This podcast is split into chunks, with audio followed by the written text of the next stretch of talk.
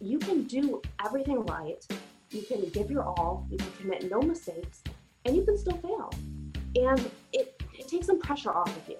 You know, you're no longer going through a list of things like, did I do that wrong? Should I have done this differently? You know, what about this thing? This episode of Beyond Aporia originated in the Hauenstein Center's webcast, Lunch and Learn with Gleaves, available at www.gvsu.edu slash hc.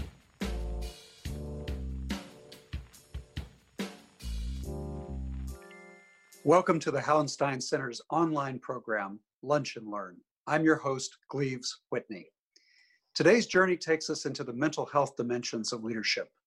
Our guide is Cook Leadership Academy Fellow Lucretia Dunlap. Just a few weeks ago, Lou graduated from GVSU, earning her Bachelor of Science with a double major in psychology and sociology. During her time at GVSU, she demonstrated outstanding leadership on and off campus, so much so that she was the very first recipient, recipient of the Robert Henderson Leadership Award conferred by Grand Valley's Psychology Department. Through Lou's unique experience, we will discuss failure, resilience, and mental health in leadership. Thank you so much for joining me, Lou. Thank you for having me. I think we're going to have a really great conversation. I do too. And congratulations on your recent graduation. You sure picked a, an interesting time to earn your bachelor's degree. Well, I feel like the time picked me. Yeah, well put you also, um, besides being a student recently, you also work at Pine Rest. Tell yes, us what you do there. Uh, so I'm a psych tech. I've worked the adult lockdown and the adult step down unit. Uh, being a psych tech, you have a lot of different responsibilities. You have to do physical management. If the residents have violent outburst behavior, you have to do charting. Um, you have to do medication passing. You have to lead group therapies. You have to cook and you have to clean. Uh, you have to do a lot of socializing with residents. In fact, that is a large part of the job is socializing because they don't see their therapist that often. They don't see clinical that often. It is frontline staff that they're with for their entire day. And so a lot of their socialization, a lot of the behaviors that you model for them is coming from the psych techs. So. Well, it's quite a diverse, interesting job you have there. And there's another dimension I want to introduce early so that people know who you are from the get go of this conversation. You're also interested in the military from a very early age. Tell us about that. Yeah, so my father is a veteran, and for him, joining the military was this huge positive influence on his life. You know, it gave him these experiences and opportunities he would have never had otherwise. You know, it really gave him direction and focus in his life. And so growing up, I heard these very positive things about the military, and I grew to have a lot of respect for those who serve. And so when I started getting interested in psychology, you know, I started to think, what do I want to do in psychology? And I, what population do I want to work with? And I realized, you know, I want to work with military populations. So that is really where my my interest has led me.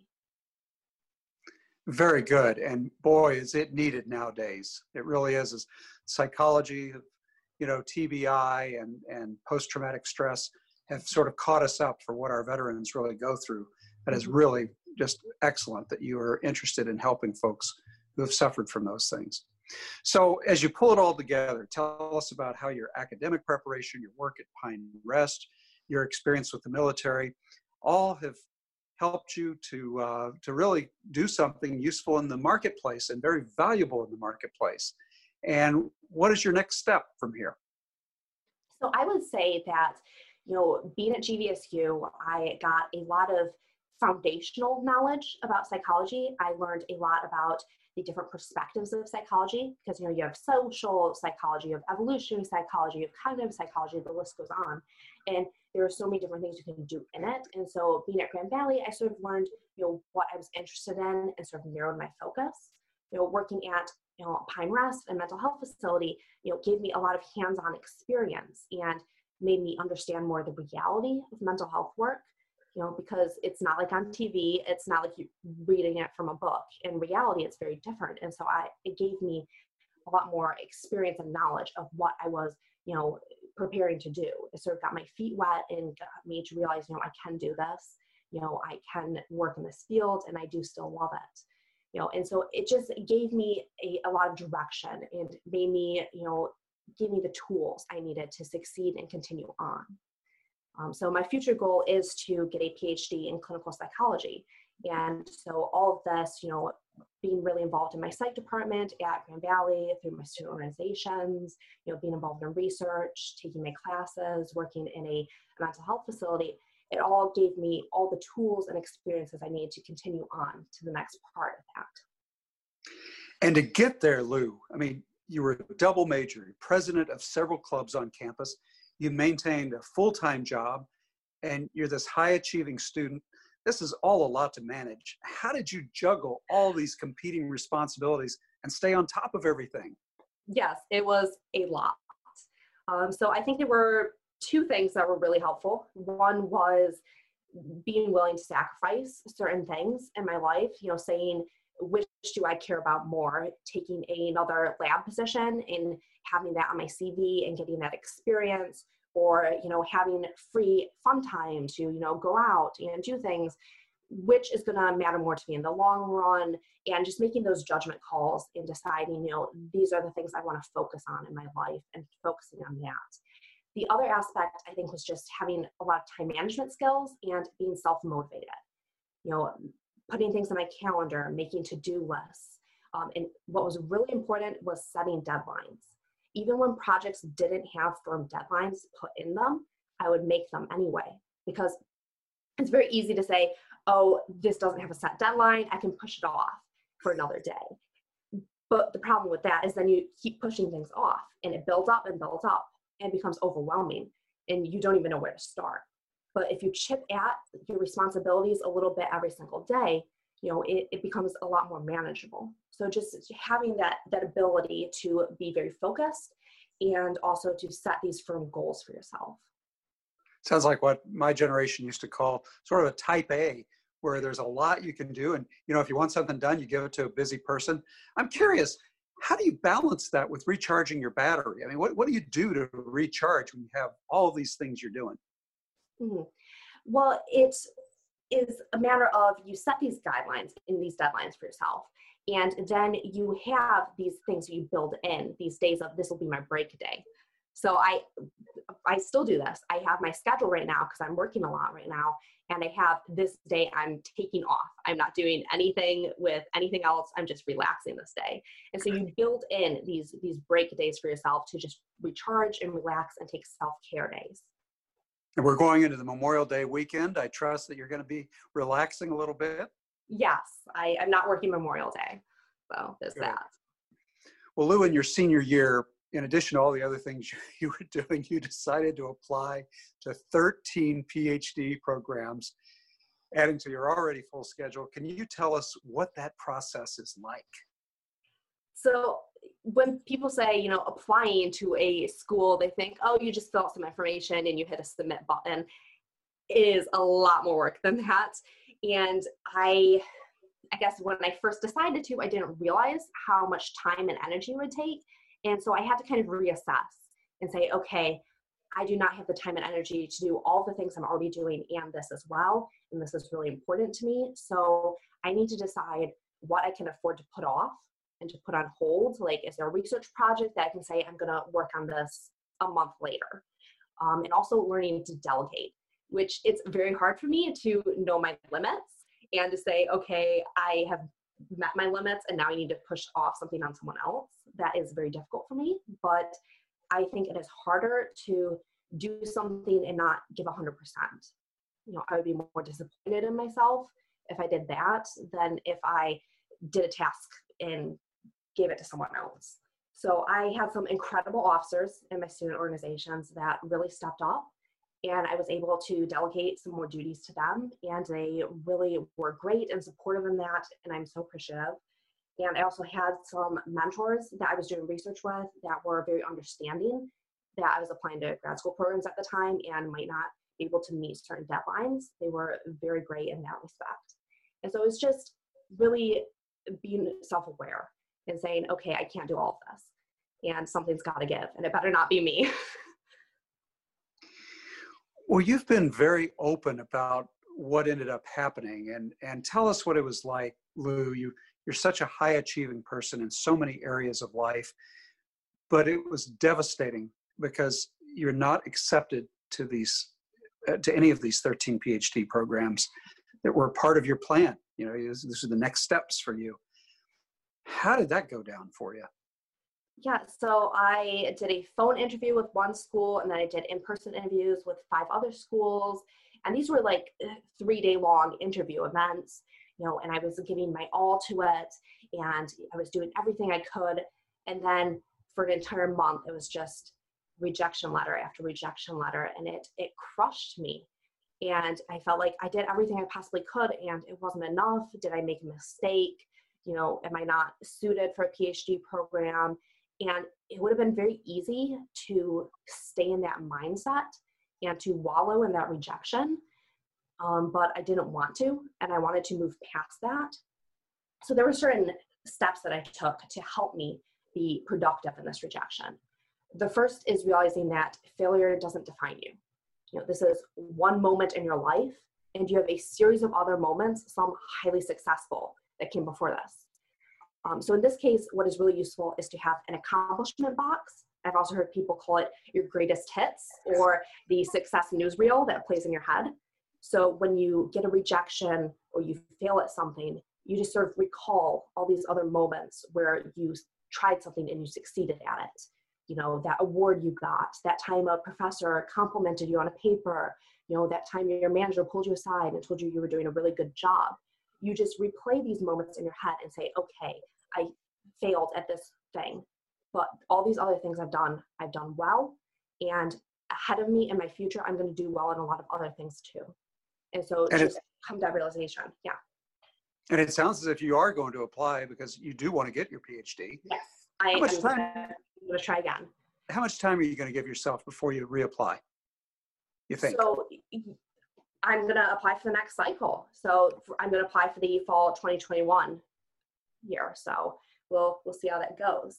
Um, there were some other steps that also helped me. You know, um, not just realizing that failure doesn't define you, also realizing that there's also an element of luck involved. This can be very scary for people to consider and confront that they might not be in charge of their future. They might not have control over that.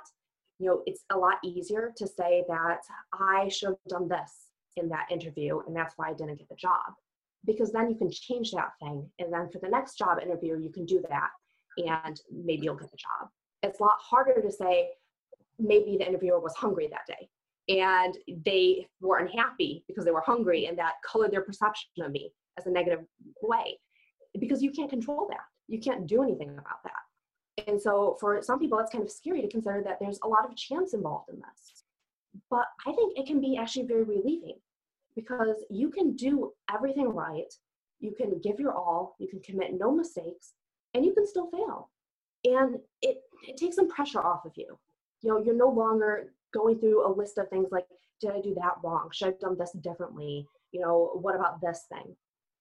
sometimes it's just it's not about you at all and learning to accept that is kind of freeing because you can say okay i did my best that time i didn't get it but i'm going to do my best again this time and maybe it will be different. Um, there's also an element of figuring out your next steps.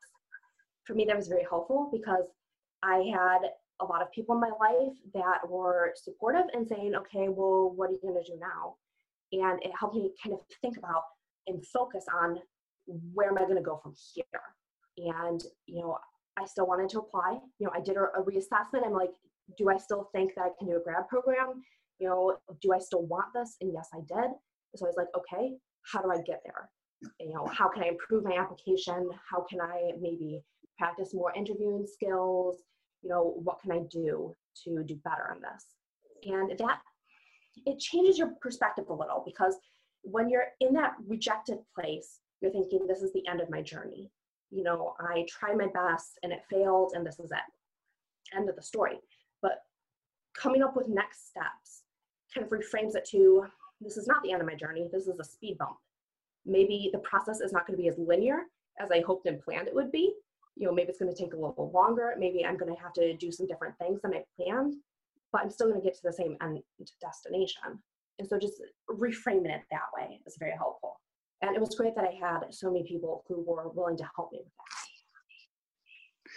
We know you and your generation, at least the people in your generation that I'm exposed to day in and day out, you all are in the Cook Leadership Academy. You're candidates or you're recent graduates, you're now fellow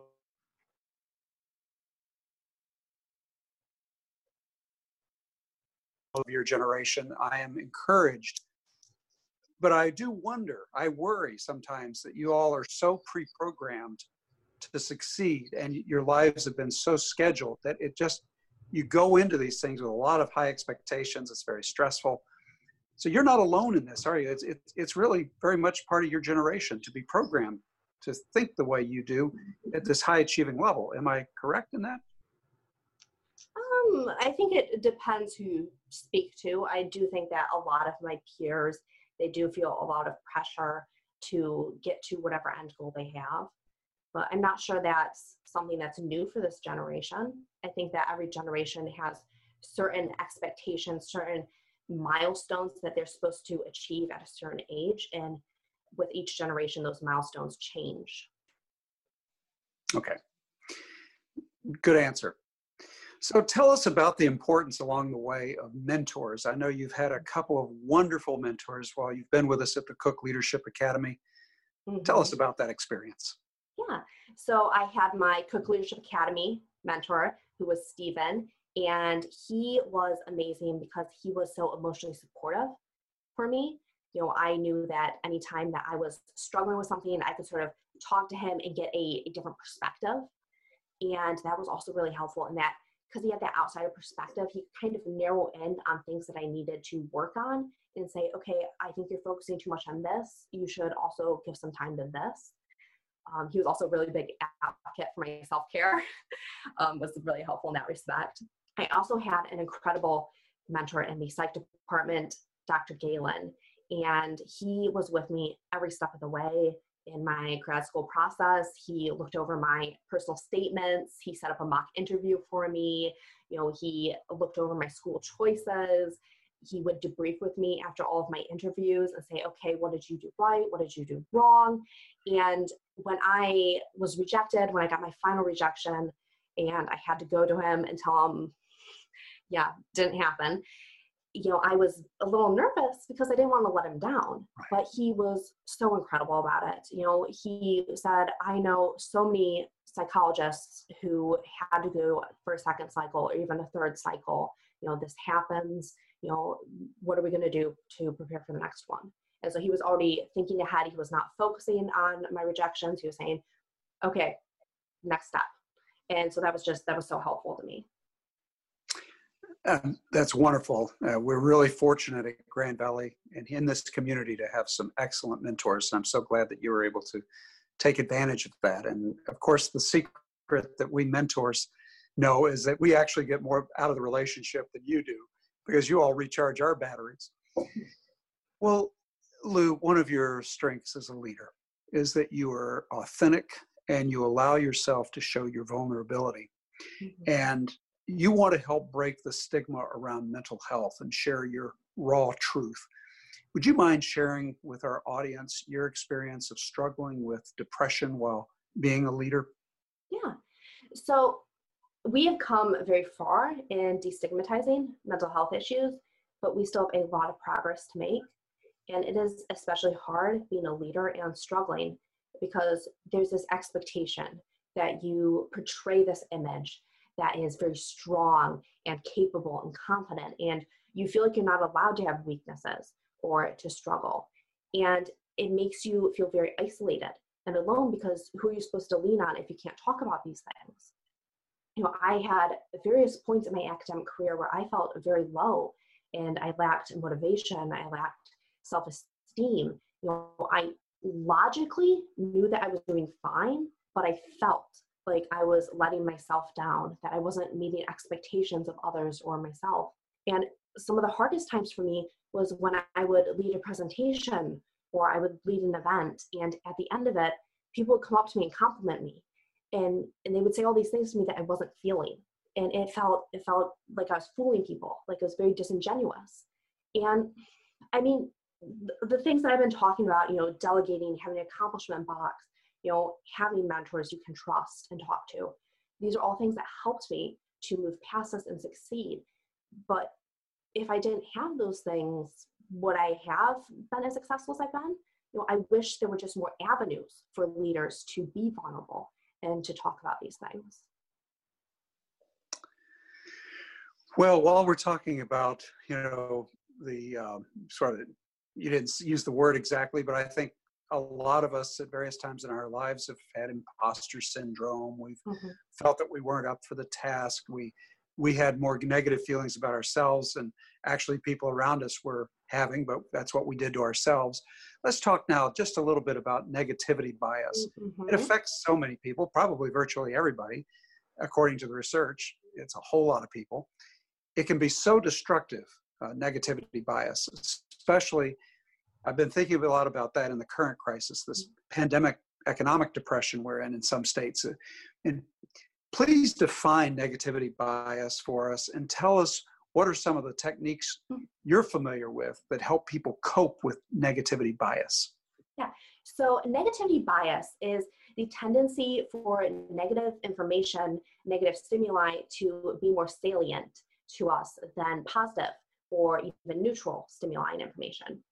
Um, so I'm sure you've all heard that you should sandwich a criticism between two compliments because insults, criticisms are more attention grabbing to us, are more memorable um, that you you spend more time thinking about negative events. I mean, I'm sure you've laid in bed at some point thinking about something stupid you said or you know something awful that happened a lot more than good things that have happened or things that you've said you know and also people find negative news you know more attention grabbing than positive ones and they even find it more truthful than positive news. And um, this also is a large part of how information spreads.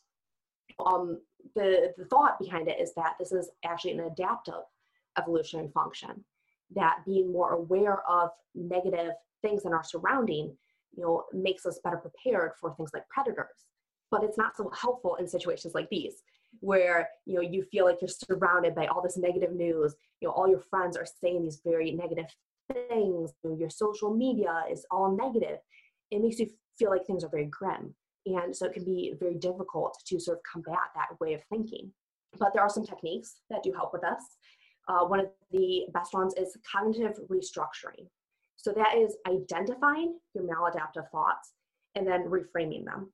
Uh, so one of these is evidence gathering. So uh, for example, say you have social anxiety and your best friend invited you to his birthday party and you are thinking, I'm, I'm going to go there and I'm going to say something awful. Everyone is going to laugh at me. They're going to hate me. You know, I am going to come away from this event feeling awful. Okay, what evidence do you have for this? Have you ever gone to an event and had everyone hate you at it and laugh at you? You know, you, you pick apart these negative thoughts and say, okay, this is what I'm thinking, but what is the reality? This kind of goes hand in hand with another technique, which is best case worst case, and most likely scenario. You first look at the best case scenario. What is the absolute best thing that could happen? You know, I go to this party, everyone loves me, I am hilarious, I make tons of new friends. Okay, that would be great, but probably not likely.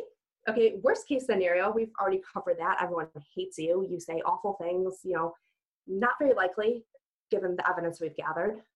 So, what is likely to happen here? Well, maybe you go to this event and you're a little awkward because you're not used to parties and you're not very social. But is anyone going to really care that there's an awkward person at a party? Probably not. And your friend is probably going to be really happy you came to this party. You know, he invited you for a reason. So you're probably going to be a little uncomfortable. You're going to stay an hour or two. Then you're going to go home. That's not a great time, but it's doable.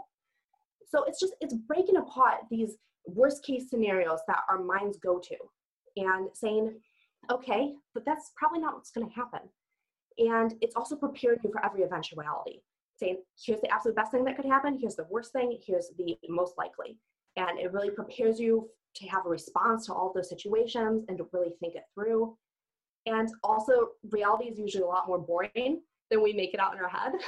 We're like, oh, everything is going to be awful. It's all going to go terrible. You know, I'm going to go to this event and do all these different things that are going to be bad. Probably not. And, and so it just it helps you feel more comfortable with it and also pick it through a little more. Very good. Well, Lou, we have viewers who are queued up to ask some questions, so let's bring them into our conversation. Uh, Winston Elliott, who was my first guest back in March on Lunch and Learn, he uh, watches these shows uh, avidly, and he's a guy who's very interested in both leadership and the books and the conversations we have that inform leadership. He would like to know what are some of the most influential books in your leadership journey? Thank you, Winston, for that question. Yeah, that's a great question. I feel like not so much leadership, but more um, psych books that I've read.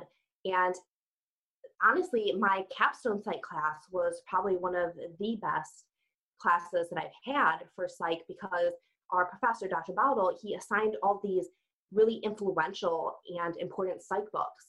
Um, like he had us read Freud, he had us read B.F. Skinner, and just reading these these really foundational thinkers in the psych field, it made me think differently about psychology and also sort of expanded my understanding of the field, you know, where it began and the different paths that has taken since then. And it gave me a better perspective, you know, looking back from where we've come from and where we are now.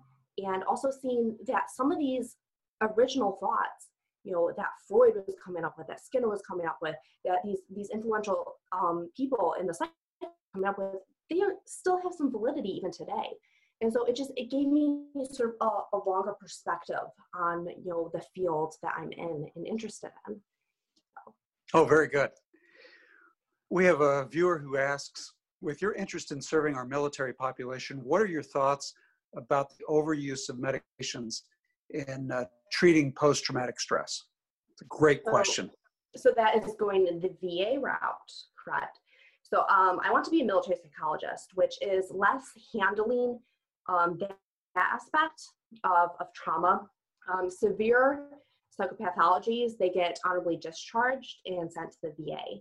Um, so that is not so much the area I want to focus on, but I do think there are a lot of problems with the VA system right now. Um, and it's not just um, over medication. I think that over medication has been a problem in all areas, not just military or PTSD. Um, I see that in my my job all the time. I mean, I will do medication passes that are seven pills for one person for one shift, and they are really going to therapy. And it's not my job particularly that is the problem. It's the mental health system as a whole. We have gotten into this mindset that oh, this person has this diagnosis, let's just give them medication. Well, this medication has side effects, so we need to give them a medication for those side effects. Well, this medication for side effects also has side effects.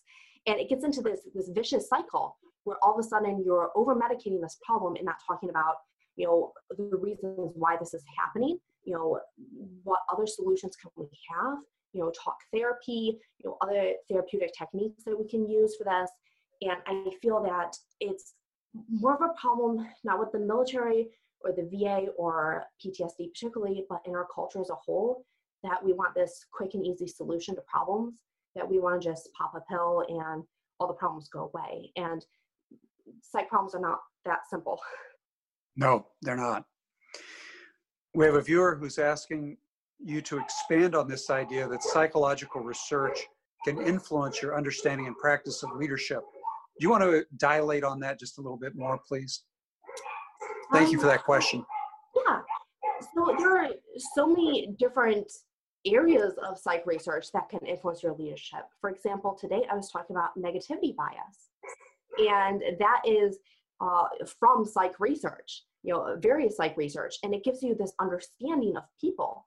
Um, a lot of social psychology research is actually really helpful in leadership because you learn not just how people do things, but why they do things you learn the root cause of their actions you know one of the incredible books that i have read in my um, psych course is predisposed which is talking about um, the differences between democrats and republicans. And it was talking about some of the psychological underlining themes. And it was it was so interesting because often we think about them as choices. And that book was arguing from a psychological perspective that it's some evolutionary basis to our political affiliation. And it was so interesting. And I mean, there were some areas in the book that I disagreed with, but it was a different perspective. And it made me think about people differently. And so there are all these different psych research and psych books out there that can give you this greater understanding of people. And the, the more you understand people, the more you empathize with them, the more you're thinking about different ways they got to where they are, the better of a leader you become. Another viewer asks about the idea of wisdom in your field, in psychology and the sociology you have studied. Is wisdom taught? Is it a goal? And how does wisdom differ from, say, psychological health? Are you talking about the difference between wisdom and intelligence? um, I think, according to the viewer, I, I think they just want your perception of it. Okay. I think that the psych field is very big on empirical, that is, evidence based methods. And so it is very much about facts and, you know, does this treatment work? Why does it work? Um, you know, this thing, we debunked it, you know, those sorts of very factual things. But I do think there is an element of psychology that is not quite as rigid and is more to do with your empathetic connection with people. And there is that aspect that I think does sort of connect with wisdom and some more like people skills. You know, they have actually found that there's a lot of evidence that you know your success in therapy is not just based on therapeutic technique but your connection with your therapist and these are not skills that i feel like can be really taught through classes um, but more through practicums and also your own passion and interest in this field. And so I think that sort of connects to, to what this person is talking about. I think that's a very wise answer. Lucretia, you decided, in addition to all the other things you're doing, this questioner wants to know why you decided to apply for and become a candidate in the Cook Leadership Academy and I would just, on a personal note, I guess, and for Grace Tummel and others of us who've been associated with the Academy, uh, how did it help you mature as a leader? Yeah, definitely. So I think, you know, before I was talking how it can be kind of isolating to be a leader. And the greatest strength, I think, that the Cook Leadership Academy has is it's this cohort of people who have had, you know, different experiences, different perspectives, you know, but they all ended up in leadership positions. And so you have this ability to relate to them and say, okay, we kind of ended up in the same place, but you have a completely different perspective from me. And so you can you can learn from these people who are similar to you in a lot of ways, but also different in other ways. And so it being part of the Cook Leadership Academy, it made me aware of different leadership types and you know different ways to lead. And I, I think it was just very helpful in that respect. Good. This is an interesting question from a viewer. Did you think when you were going through the failure of being rejected by all of those PhD programs, did you think that maybe there was a different path or a different vocation for you? And how do you figure out whether this is a bump in the road or truly a barrier to the, the road you're down, going down, and you need to change roads? Yes. Good question. So yes, that is actually an excellent question. And I definitely considered, you know, other careers, other graduate programs. I considered going because I'm double major. I said, okay, well, I could do something with my sociology degree. And, you know, I laid out all these different things that I could do, you know, master's programs instead of PhD programs. Should I do PsyD instead of PhD? You know, I was thinking all these different things and i even thought you know should i try and work and then come back and then apply to programs you know get some some money saved up and get some experience. Maybe that should be the path i should go.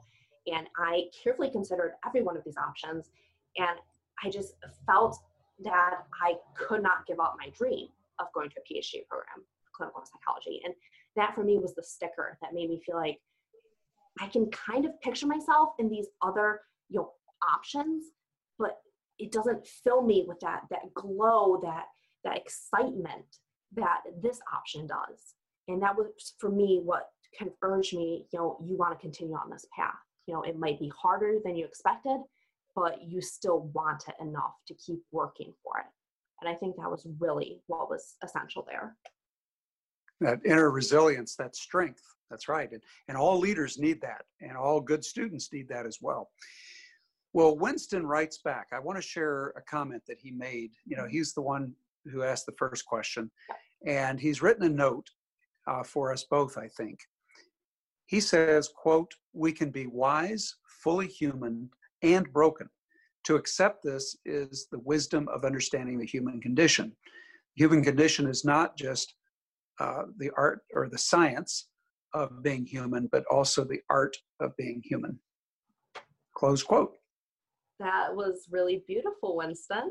that, I think that was so definitely, too. definitely a great quote. Yeah. Definitely a great quote.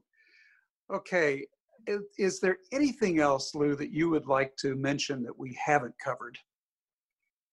Not that I can think of. Is there anything that you or any of the viewers would like to ask? Well, you Allie, do we have, Allie, do we have any chat or any other questions coming in? Let me uh, check our question box one more time. Um, oh, here's a, here's a new question that came up. We often discuss the role of leadership. How do we understand the duty of followership? What, what's Oh, our okay, duty as followers? Yeah. so from the perspective of a leader you know what are the duties of followers um, well for me being you know a president of two different organizations you know there's leadership in that way and you know interacting with people who are followers i don't particularly like that word i'm going to say my fellow officers um, and for me i feel like officer duties often sort of intersect with leadership duties because there's a lot of give and take. There's a lot of trust, there's a lot of open communication. You know, the followers, you know, they're expecting certain things of their leader just as you're expecting certain things of them. And if both of you are fulfilling that sort of social co- contract, you know, me as a president, I'm organizing these events appropriately, I'm budgeting the money correctly you know i'm expecting you know this person this officer to you know make sure that the event gets publicized appropriately if we're both fulfilling our ends of the deal everything runs smoothly everyone is happy so i think that there's just expectations on both sides that both people need to fill and so that's sort of the balance of both of those Thank you very much, Lucretia Dunlap, for your wisdom, for sharing your passion for psychology and sociology, and for showing us how growth comes from failure, leavened by resilience. Thanks also to our viewers, whom I invite to Zoom in or join us on Facebook or at the same time Tuesday, May 26th, when my guest will be Hauenstein Center favorite, award winning author Ron White. Ron will tell us what the presidents teach us about leadership in tumultuous times, certainly an apt topic today, as well as give us a sneak preview of his recently completed manuscript on Abraham Lincoln, in a book that'll be published next May. Till Tuesday at 1 p.m., stay tuned and stay well. Beyond Aporia is a podcast brought to you by the Hauenstein Center for Presidential Studies at Grand Valley State University. The director of the Hauenstein Center and producer of this podcast is Gleaves Whitney. The theme music was composed by Andrew Whitney. The Hauenstein Center is inspired by Ralph W. Hauenstein's legacy of leadership and service. Our programs address many of the pressing issues that Americans face. To learn more about the Hauenstein Center, please visit us at www.gvsu.edu/hc. You can also follow us on Facebook and Twitter. Thanks for listening. This is Gleaves Whitney.